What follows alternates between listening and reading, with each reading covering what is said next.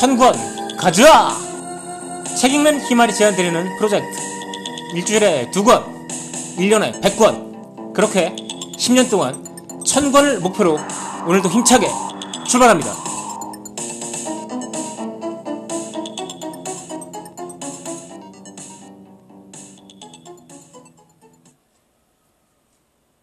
안녕하세요. 책 읽는 희말입니다. 천권 가져와. 오늘은 모 가댓의 행복을 풀다를 소개해 드리도록 하겠습니다.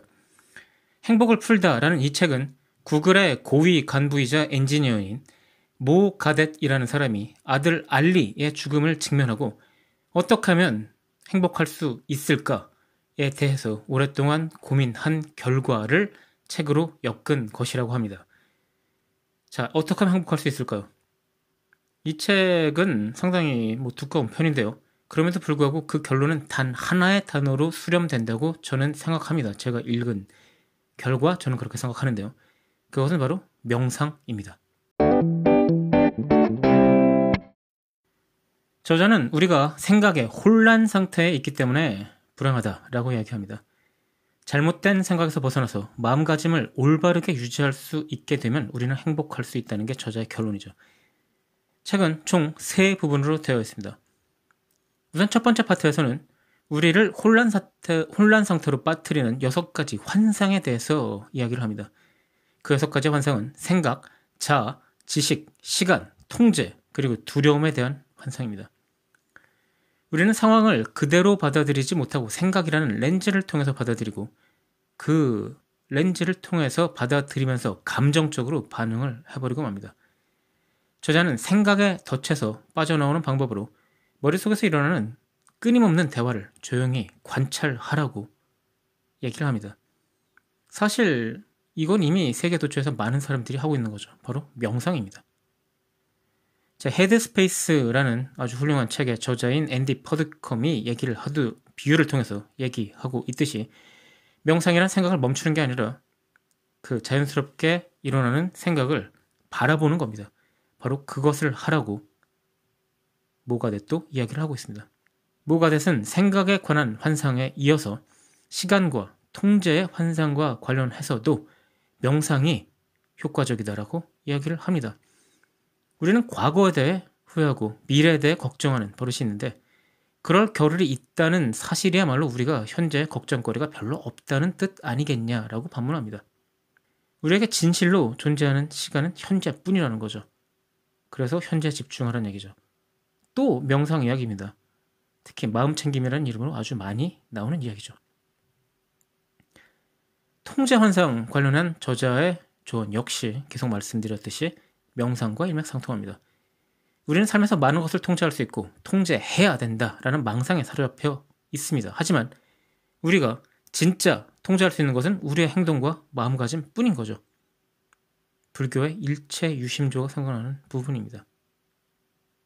자, 이 부분을 잠깐 읽어드리죠. 나는 알리는 이 세상을 떠났다라는 진실에 근거해 행복 방정식의 기대 칸을 재정리했다. 어느 경우에든 내가 통제할 수 있는 것은 내 행동과 내 마음가짐이 전부다.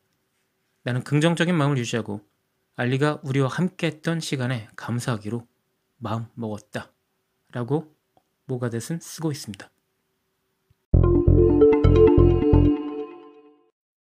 두 번째 파트는 우리의 뇌가 가지는 일곱 가지 맹점에 관한 내용입니다. 우리는 모든 정보를 다 흡수할 수 없죠. 그렇기 때문에 선택적으로 수용합니다. 이게 바로 여과라는 거고요. 그렇게 해서 생긴 빈자리를 추정으로 채워놓죠. 그래서 추정. 그리고 빈약한 정보를 기반으로 예측을 하고요. 그 다음에 파편에 불과한 과거의 기억을 판단의 근거로 삼고 더 효율적인 판단을 위해 편리하게 이름표를 붙입니다. 바로 이것이 분류에 대한 이야기고요. 그리고 생존 기계로서 핵심인 감정에 휘둘리고 때로는 과장해서 현실을 파악한다고 말합니다. 자, 이런 태생적인 오류, 우리의 뇌가 가지고 있는 어떤 기본적인 한계 때문에 생길 수밖에 없는 오류를 어떻게 바로잡아야 할까요? 끊임없이 자신에게 묻는 방법밖에 없다라고 저자는 얘기합니다. 과연 그건 진실인가? 이게 사실일까? 이게 정말 그럴까? 라고 계속해서 되묻는 과정을 통해서 우리는 뇌의 맹점으로 인한 판단의 오류를 전부 다 없애지는 못할지라도 많이 줄일 수 있다는 거죠.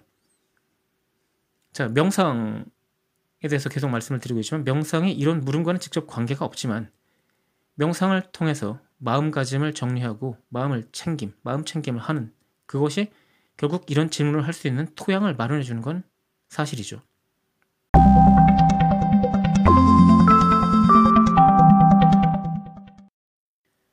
다음 세 번째 파트에서 저자는 지금, 변화, 죽음, 사랑, 그리고 설계자 이렇게 다섯 가지 주제에 대해서 자기가 고민 결과 깨달은 점에 대해서 얘기를 합니다. 그 핵심은 결국 설계자에 관한 부분입니다. 자, 설계자라고 하면 결국 종교 얘기가 나올 수밖에 없는데 뭐가돼 말씀드렸듯이 엔지니어고요. 과학자입니다. 공학자죠. 자기가 아무리 생각해봐도 이 세상은 확률적으로 이렇게 이런 형태로 존재하기에는 너무 그 확률이 낮다. 따라서 누군가 설계자가 의식적으로 개입해서 이 세상을 만들었다고 봐야 한다라는 어, 뭐 제 개인적인 생각으로는 저 중학교 때 들었을 수준의 창조론을 언급하고 있습니다. 언급하고 있는 게 아니라 그거를 설파를 하고 있죠. 제가 이 책에 대해서 높은 평점을 못 주는 이유는 바로 이 부분입니다. 이 책은 전반적으로도 지금 어떤 사람이 자기 아들의 죽음에 직면해서 이걸 도저히 내가 어떻게 받아들여야 되지? 라는 그 정말 어려운 상황을 결국 자신이 과학자니까 과학적인 접근을 통해서 이해를 하겠다라고 도전을 하고 있는데요. 그 도전 정신에 대해서는 저는 높게 평가를 합니다만 그 결론이라는 게 결국 이 세상은 그렇게 창조되었고 내 아들이 죽은 것도 신의 뜻이다. 그건 날 받아들이겠다. 체념하겠다. 라는 식의 결론이라고밖에는 볼 수 없습니다.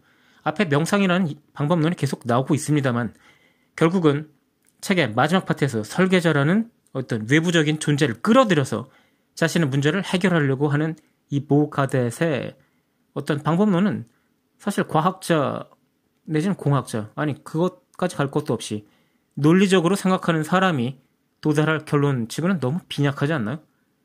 그래서 저는 이 책을 굉장히 의욕적으로 읽었음에도 불구하고 왜냐면 구글의 최고위 엔지니어가 행복에 대해서 이야기를 하겠다고 하니까.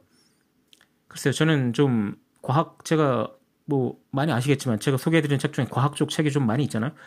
그러다 보니까 굉장히 제가 흥미를 가지고 이 책을 접근했던 것은 사실입니다만 결국 이 부분에 가서는 아주 솔직히 말씀드려서 어이가 없었습니다 정말 구글 최고위 엔지니어가 결국 겨우 이 정도밖에는 생각을 하지 못하는가라는 생각을 했죠 저는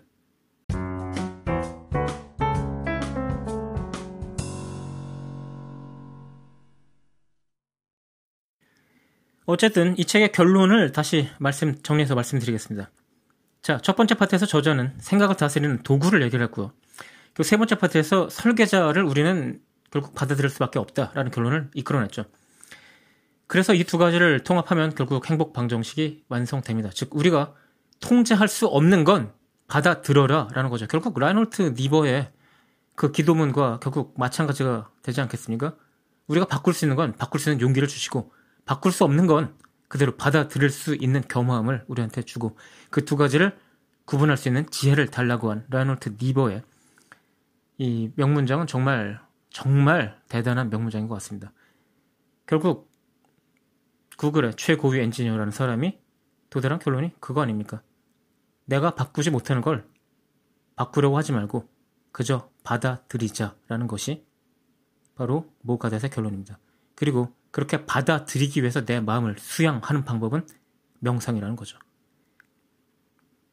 창현 희말 천권 가자 오늘은 모가댓의 행복을 풀다라는 책을 소개해 드렸고요. 글쎄요, 뭐 제가 언제나 이 여기서 좋은 책만 소개해 드리는 거는 아니라고 한번 말씀을 드렸지만은 이 책은 별 다섯 개 만점에 별세 개밖에는 줄 수 없는 그런 책입니다. 그럼에도 불구하고 어떤 이 결론이 허접하다라고 해서 이 책 자체를 허접하다고 보기는 어렵고요. 그래도 그 어떤 정말 받아들일 수 없는 현실, 아들의 죽음이라는 걸 직면하고 그렇게 착한 아들이 왜 교통사고로 죽었을까라고 하면서 이 현실을 어떻게 받아들일까를 어, 정말 그래도 구글 최고의 엔지니어입니다. 머리가 좋죠. 그 좋은 머리로 어떻게든 이성적으로 이해하려고 하는 그 여정을 같이 돌아가는 것은 꽤나 괜찮은 경험이었다고 생각을 합니다. 뭐 하지만 그렇게 추천을 드릴 만한 책은 아니라는 생각이 들고 별 3개 드리면서 책 읽는 힘을 오늘 물러가도록 하겠습니다. 안녕히 계십시오.